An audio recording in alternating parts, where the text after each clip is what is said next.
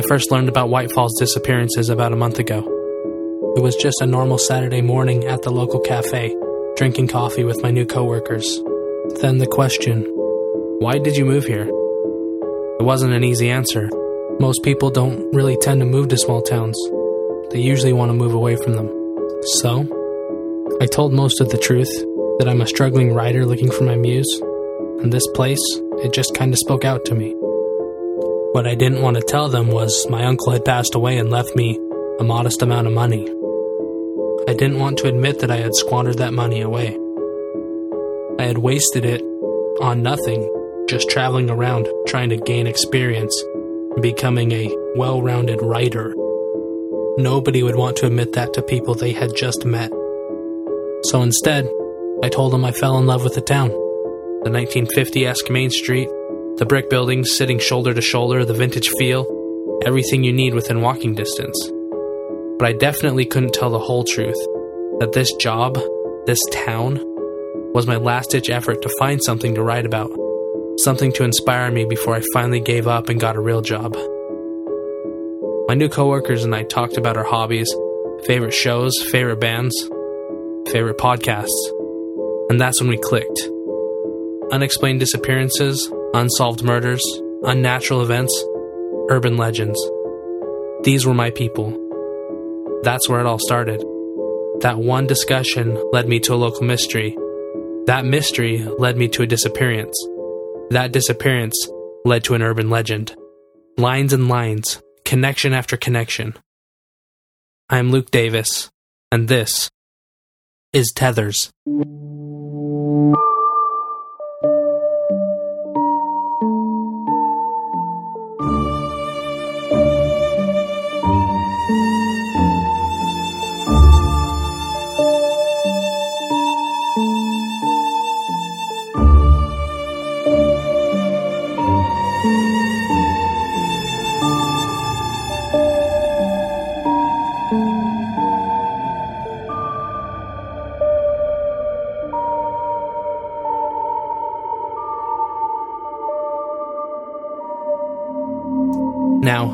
People have been disappearing since, well, forever. But as we sat and talked over our drinks, Emily, Spencer, and Stacy informed me that this town, in the past, had more than its fair share of disappearances.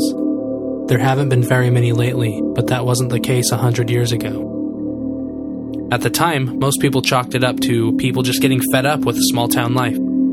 They needed to get out. There were things happening. Portland was rapidly growing to the north, and sunny California was calling from the south.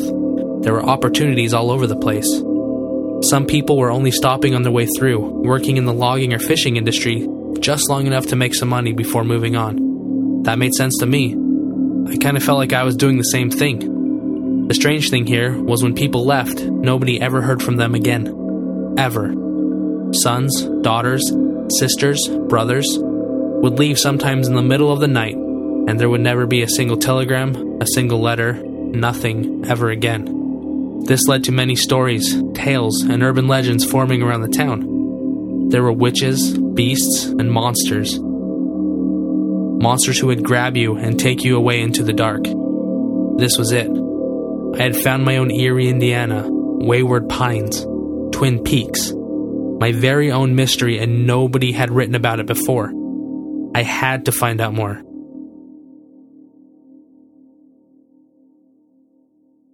We sat around that small table for a few hours as I asked question after question. They were happy to answer. There's really not much else to do in a town this small. I remember leaving the coffee shop that night, my fingers itching to get to my computer to start to write all this down. I brought it back up to Spencer again the next day at work. I asked where I could find more information because I had finally found something to write about. He asked what parts I was most interested in. I told him all of it but I would probably start with the disappearances. And that, that's how I found out about Emily. M. She had been looking into the disappearances for a while now. She would have all the information I could ever need. So he gave her my number and told me that I was interested, and next thing you know, I'm back at the coffee shop, sitting across from her. Now, You'll have to bear with me. I tried to record our conversation, but I lost a good chunk of the audio. I tried to piece together what I had, but it took me over an hour just to get a couple of minutes worth, so you'll just have to hear the Cliff Notes version. After introducing ourselves and some awkward ice breaking, awkward on my part, I started to ask her about what she knew about Whitefall and the disappearances. It's hard to tell exactly when the disappearances started. All Emily had to go on were a few old newspaper clippings. Story after story, they all felt the same. People around here just disappeared. 132 people went missing between the years of 1925 and 1946. It doesn't seem like a lot, but that's just over six people a year. And for a town with less than 5,000 people, that's a huge number. After 1946, everything just kind of slowly tailed off and almost completely stopped around the mid 90s. I wanted to know why a young, funny, smart, attractive girl was so interested in a bunch of disappearances that happened forever ago. She had a good reason. The last person to disappear without a trace was her uncle.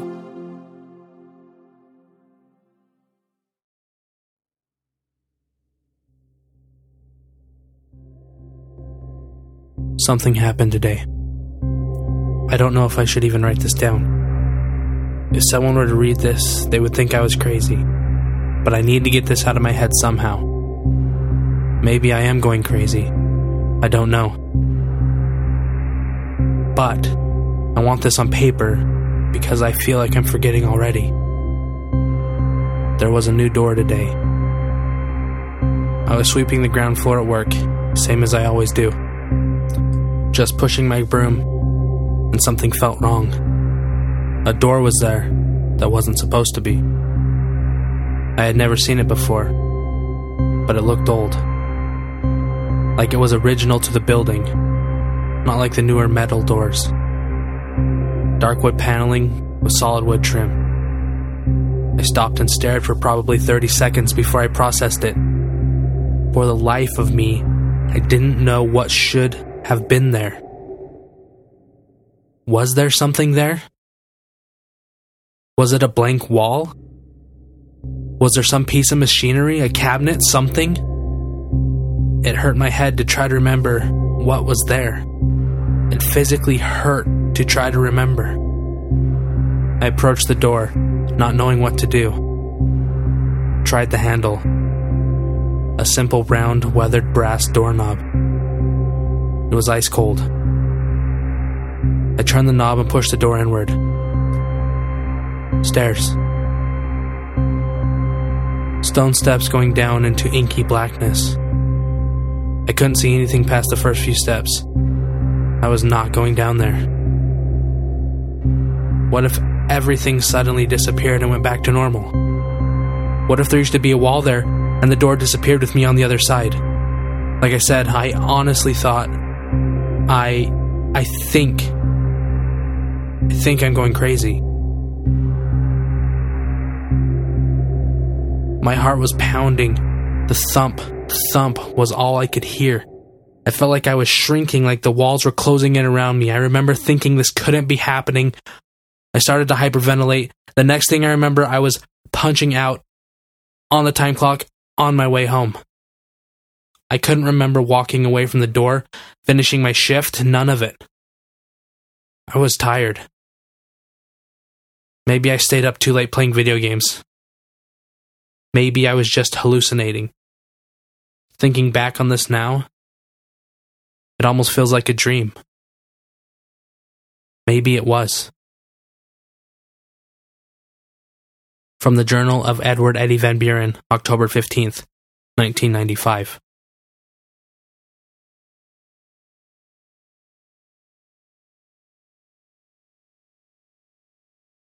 After our meeting at the coffee shop, Emily had something for me. Well, quite a few things actually. We walked out to her car where she had a large cardboard box sitting in the back seat.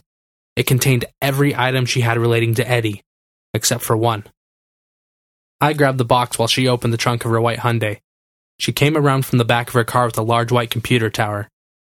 We walked them over to my car as I awkwardly tried to hit the unlock button on my key fob that was still in my pocket. After I finally got the door unlocked, we put both items in the back seat. I think she could see how confused I was. Why was she giving me everything? Emily explained. She felt like she had hit a dead end, and she hoped that I would be able to see something that she couldn't.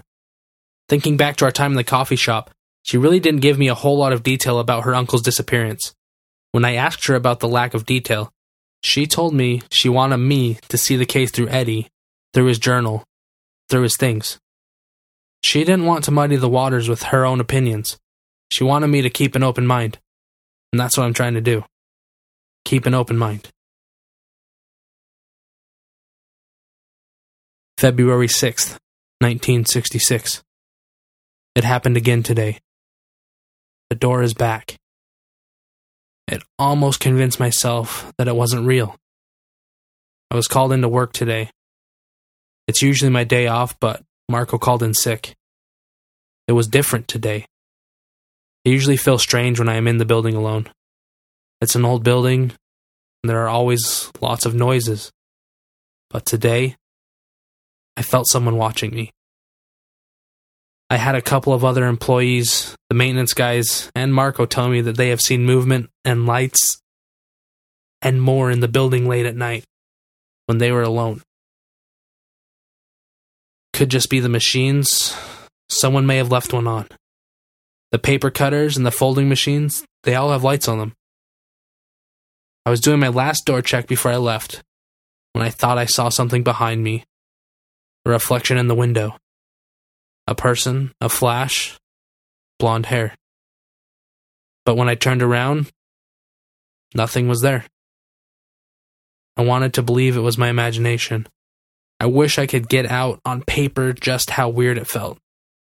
Like it was just outside my body. I had just a few more doors to check and I could leave.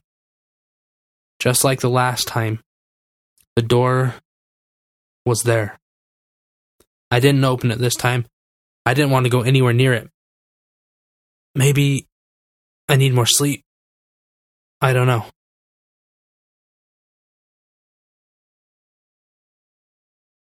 Now, the logical part of my brain is looking for explanations for these two journal entries psychosis, schizophrenia, drugs, toxic mold, lack of sleep. I told Emily I'd keep an open mind as I read the journals, not just write them off as the ramblings of a crazy man. The Society for Psychical Research, or PSI, has this entry in their online encyclopedia.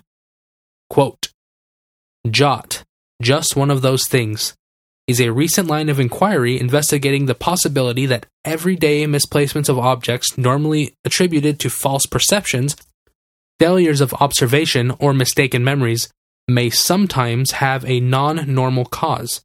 The term has been coined by Mary Rose Barrington, a PSI investigator and member of the Society for Psychical Research. Barrington characterizes JOTT as things that inexplicably come and go, though more usually they go and may or may not come back whether to their original location or somewhere else. More formally, JOTT signifies spatial discontinuities, and when these amount to displacement of articles, these incidents are jottles.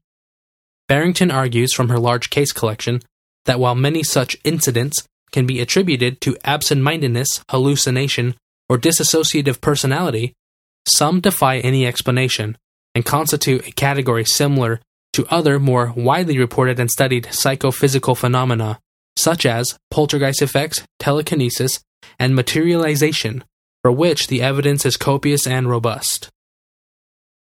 Barrington identifies six types of jottle as follows Comeback. An article known to have been at a certain location ceases to be present there and is later found back at or very near that same location. Walkabout. An article ceases to be present at a known location and is later found at a different location, Flyaway. An article known to have been in a certain location ceases to be present and to date remains unfound. Turnup. An article known to the finder but from an uncertain location is found in a location where it is known to not have been before it was found. Windfall. An article of unknown provenance is found to be inexplicably present. Trade in. An article ceases to be present at or near a known location, and soon afterwards, a similar article is found in that location. So, if we are going to look at this as if it's actually happening, then it looks like we're dealing with something like, I don't know, a reverse comeback? An article, the door, shows up out of nowhere and then ceases to be there later. An open mind, an open mind. I was just going to keep this to myself. I wasn't going to write it down. Nobody is going to believe this, anyways, even if they saw it for themselves. Today, today something different happened. Marcos and I were working together. They called us in to help move some of the old printing presses out of the unused part of the building. Someone had purchased them, whether for parts or scrap or what, I don't know. It took a little longer than expected for us and the two maintenance guys to move everything out to the trucks that were going to be taking the parts away. Marcos decided to stay afterwards and help me do the cleaning rounds, so I didn't have to stay too late. Plus, it was extra pay for him. As we were sweeping up the main production floor, I asked him if he had seen anything strange lately. I was hoping he was going to say he had seen the door too but he didn't. We were almost done when I looked up from what I was doing and I saw Marco standing right in front of the door. He looked hypnotized. He was just staring at the door, completely silent, completely still. He looked like a wax statue of himself. I called out to him from the other side of the large room, but he didn't answer. I started towards him. He finally moved. He reached his right hand out and opened the door. I yelled his name as he stepped through. No response. Nothing. I ran to the door and looked down the stairs. Marcos had a small flashlight he kept on his belt. He was standing at the bottom of the stairs, looking down a long hallway. I heard a click, and then lights came on. I yelled down the stairs, but Marcos was already gone, so I followed. When I reached the bottom, Marcos was halfway down a long, white tiled tunnel. A string of bare lights ran across the dome ceiling. At the end of the tunnel, a door. As I walked, I saw a few openings. A few openings were other tunnels connected to the one that we were in. I followed Marcos, and the tunnel finally ended in a large circular room. On the opposite wall, about 15 feet away, was an archway. Marcos walked straight up to the archway and, without stopping, stepped through. He disappeared. I called out his name again and again as I slowly approached the arch. I couldn't see him anymore. Darkness, pitch black, silence.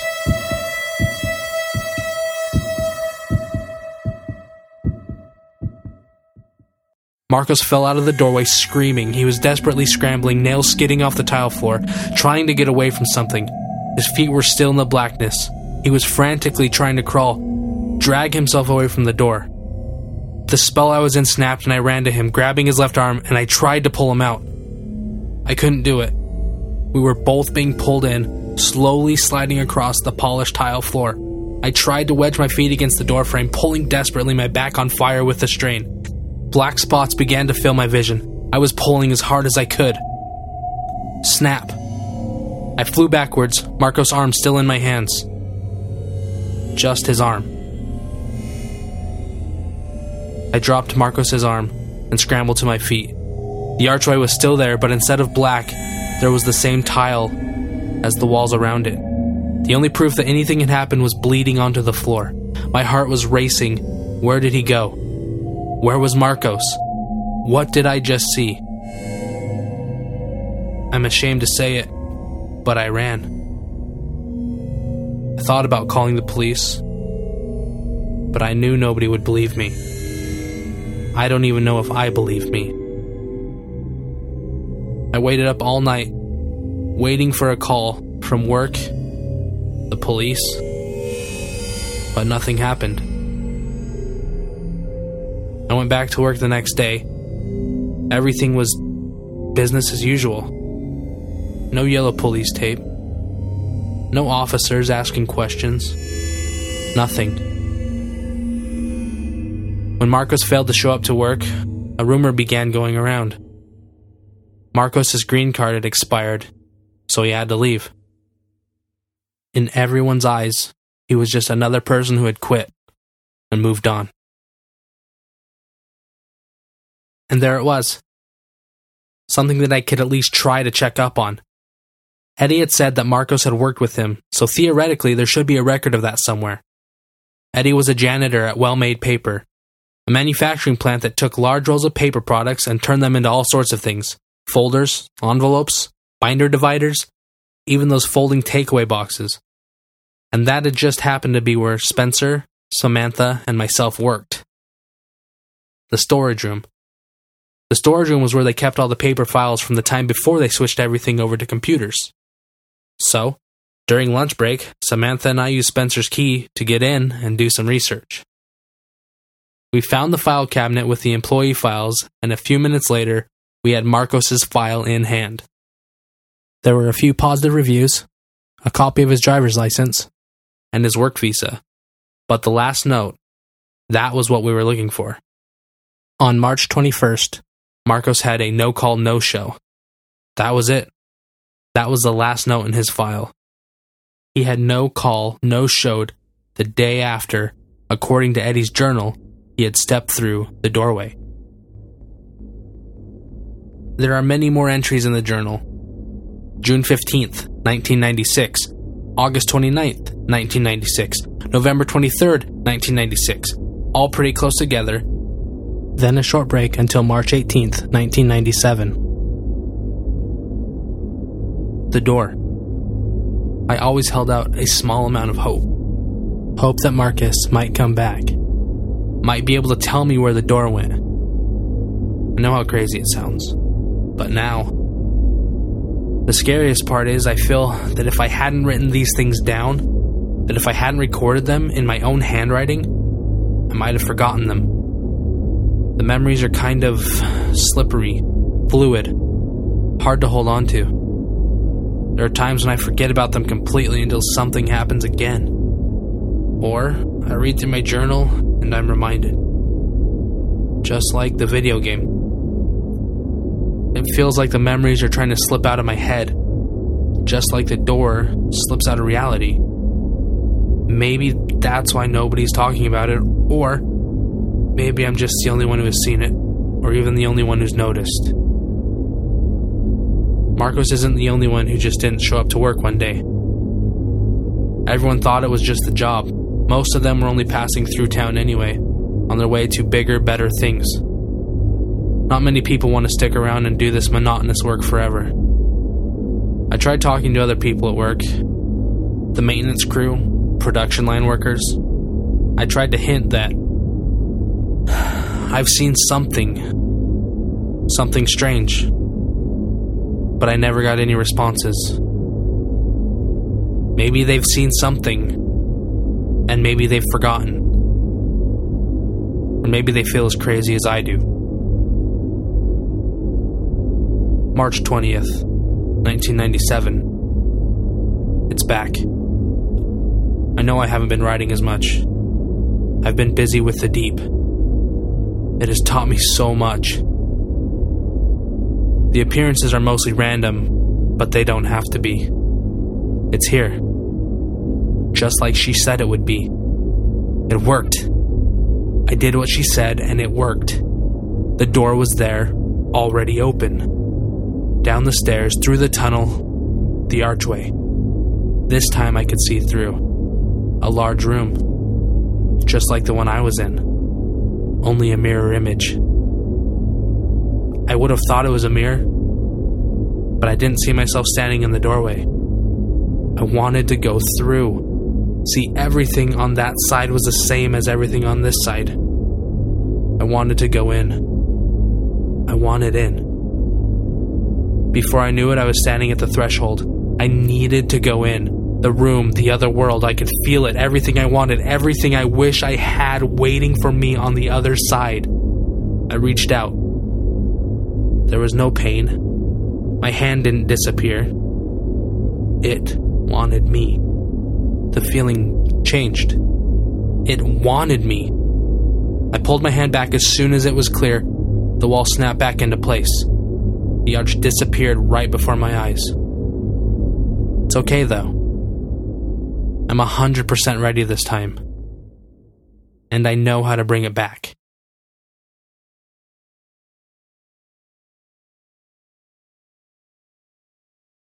That was it. The last journal entry from Eddie. Nobody ever saw him again. He missed his sister's birthday the next day. She went to his house looking for him, and no Eddie. His wallet, his motorcycle, gone. Nothing else was missing. It was like he had gone to work his night shift and never came back. The days leading up to his disappearance were normal. He talked to his sister about making it to a birthday party, shopped for groceries, ran errands. The police checked a few things, asked a few questions, but the final theory was he had just snapped and ran away. They pointed to his journal entries as proof that he was having a mental break. And that was that. No search parties, no big investigation.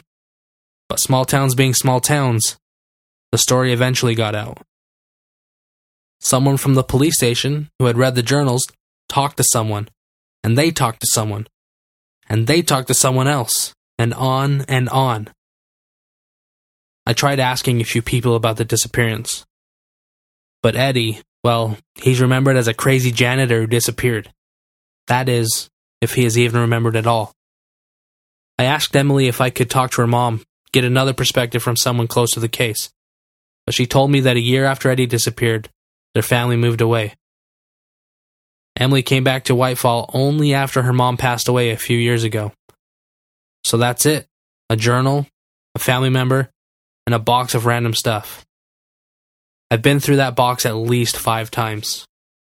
A few journals, a map of the area, a few small screwdrivers, like the kind for glasses, a strangely shaped metal tool, an antique fountain pen, an old set of keys, probably his spare set or just keys he collected through the years, a pocket knife, a pair of sunglasses, a framed picture of Eddie's parents, an old wristwatch, a few CDs, Nirvana, Oasis, REM, and my personal favorite, a Super Nintendo console.